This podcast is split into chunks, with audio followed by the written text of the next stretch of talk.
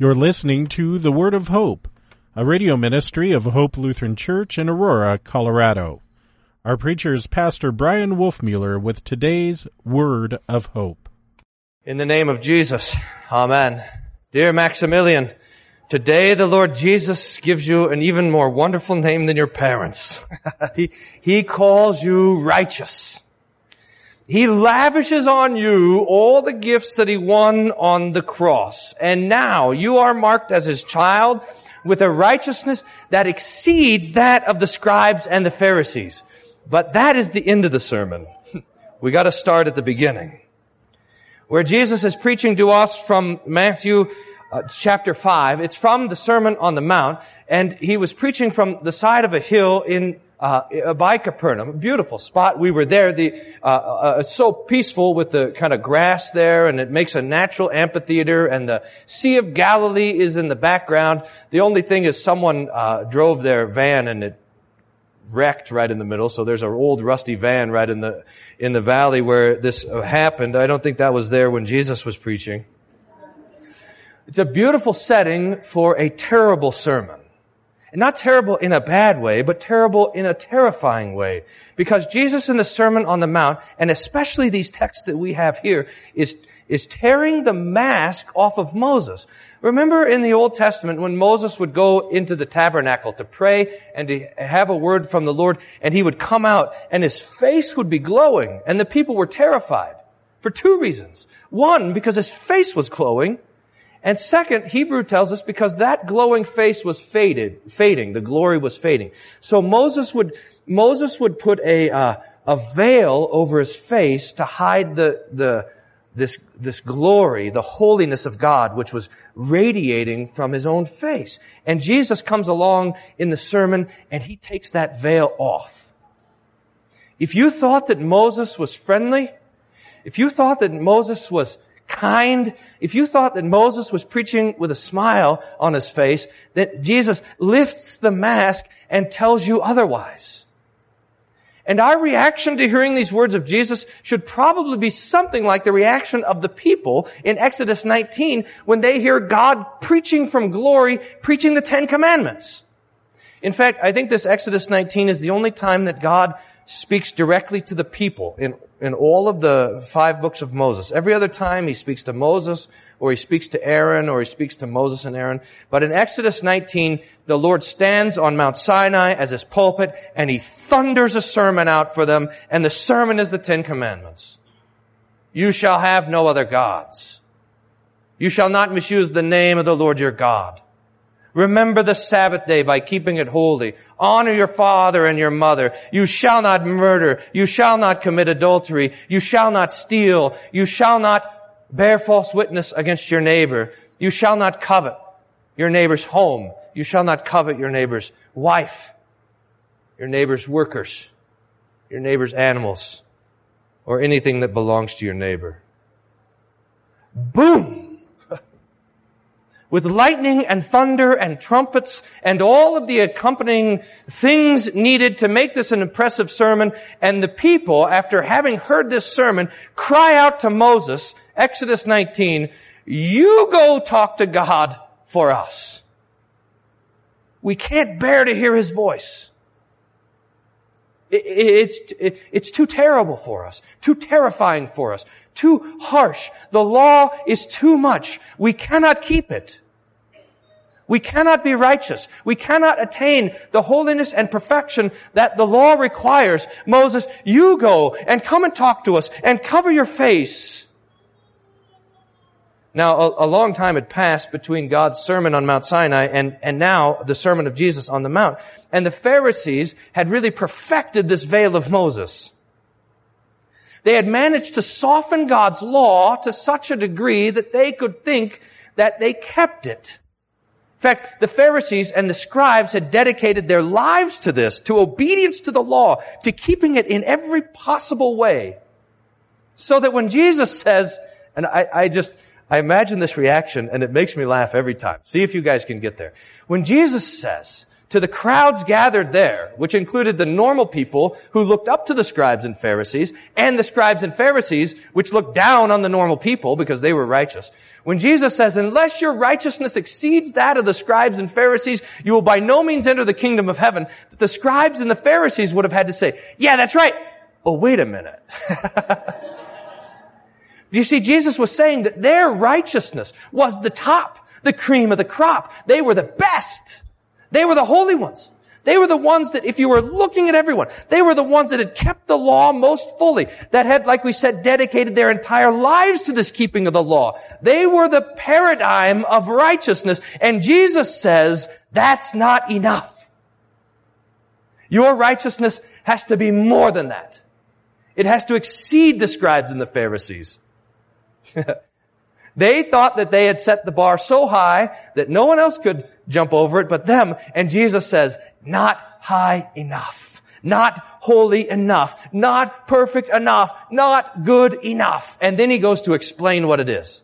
You've heard it said, you shall not murder. I say to you that if you call your brother a fool, you've murdered him. If you say raka, you're guilty of hellfire. If you are angry with your brother, you've broken the law. Now, uh, I, I, think the way to think about this is um, the image, the picture that I have is a thermometer, but uh, like a th- like a thermometer that we have on the little elevator fundraising thing. You know, you start with zero dollars, and someone puts in two dollars, and it you know doot doot doot doot, and you're you know halfway there or whatever it is. Now this ele- this thermometer goes up and down, and if you think of the fifth commandment in this way, you have at the top of the commandment something like genocide, mass murder. Right below that would be would be uh, uh, murdering someone, uh, you know, shooting them or stabbing them or just you know something incredibly uh, cold blooded. Uh, below that would be assault. Below assault would be something like brawling. Below brawling would be oh, I don't know. You guys can fill in the uh, something like outbursts of rage, having a short temper, anger, cursing. And then down at the very bottom is bitterness, in the heart. Now, uh, that, that's where it starts and it grows almost like a seed and, and it, and the sin gets bigger and fuller. Now, here's the point of this, is that all of us have a line that in our conscience where we feel our sin and we don't feel our sin. And probably for each one of us, it's a different place. Most of us, I hope, would feel incredibly guilty in our conscience if we killed somebody. But some of us don't feel guilty when we lash out in anger and rage.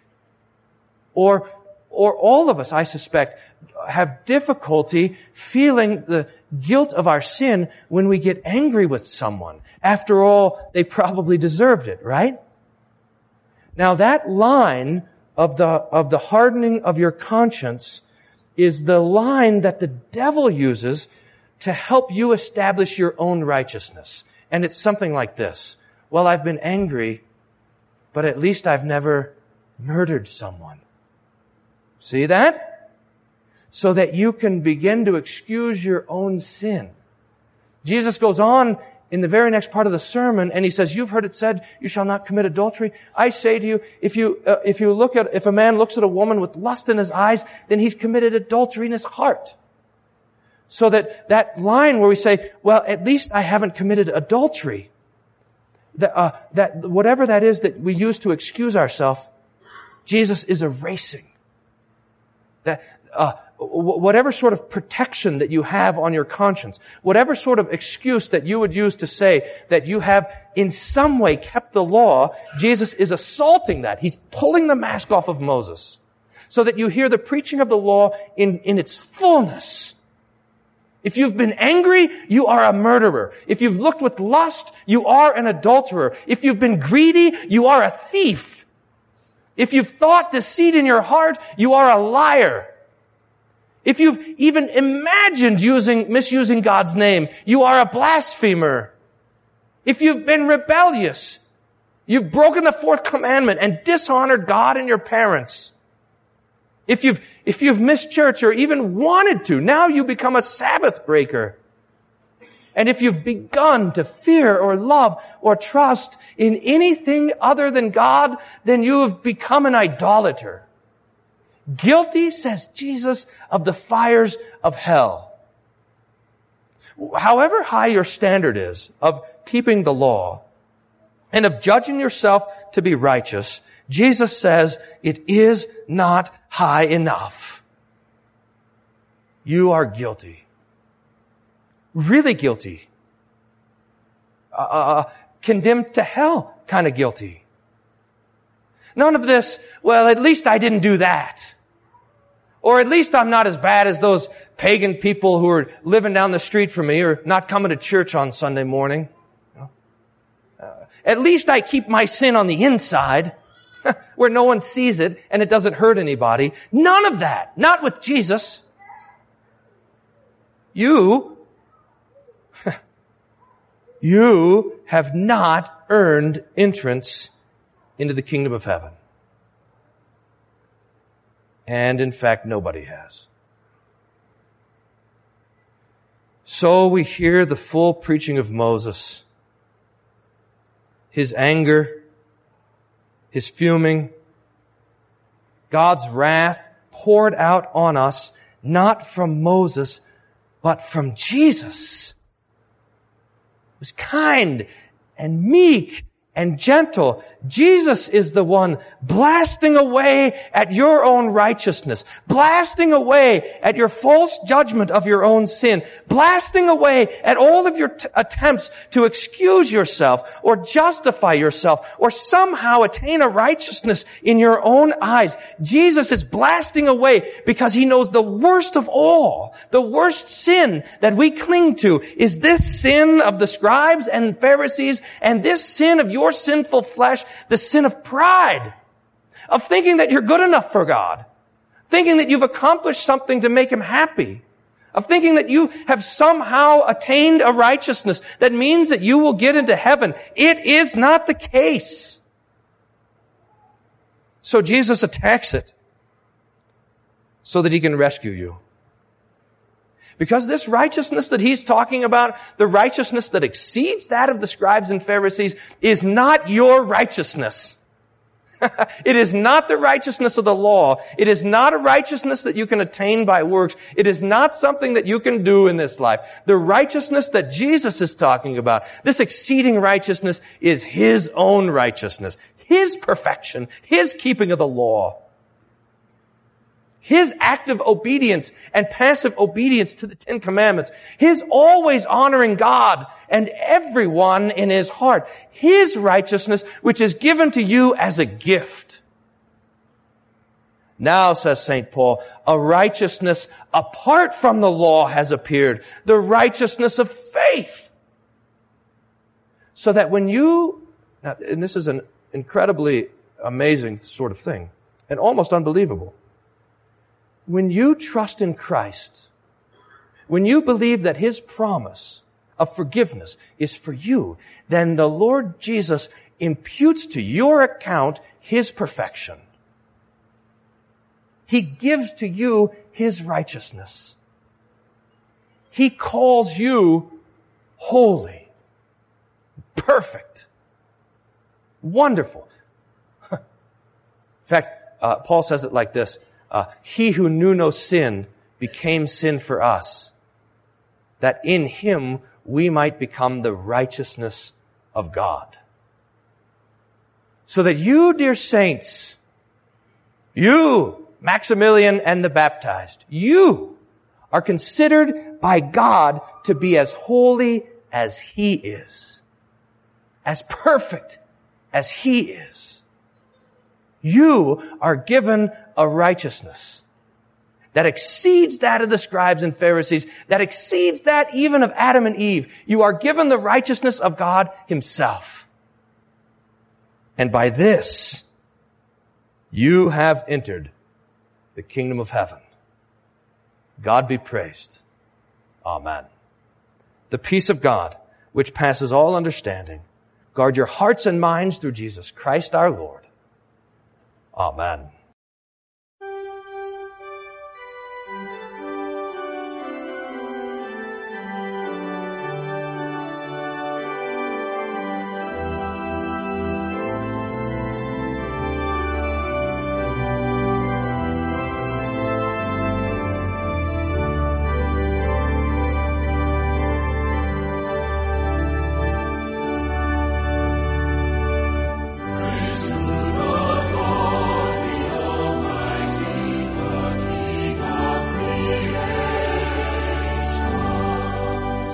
We hope you were blessed by today's word of hope. Hope Lutheran Church is located at 1345 Macon Street in Aurora, Colorado. Their weekly schedule is as follows. Sunday morning worship at 9:15, adult Bible class and youth Sunday school at 10:45 a.m. On Tuesday mornings there is a matin service at 8:30 a.m. with a Bible class to follow at 9:30 a.m. You can find out more about Hope Lutheran Church at www.hope-aurora.org. That's www.hope-aurora.org. Until next time, may the Lord bless you and keep you in His grace.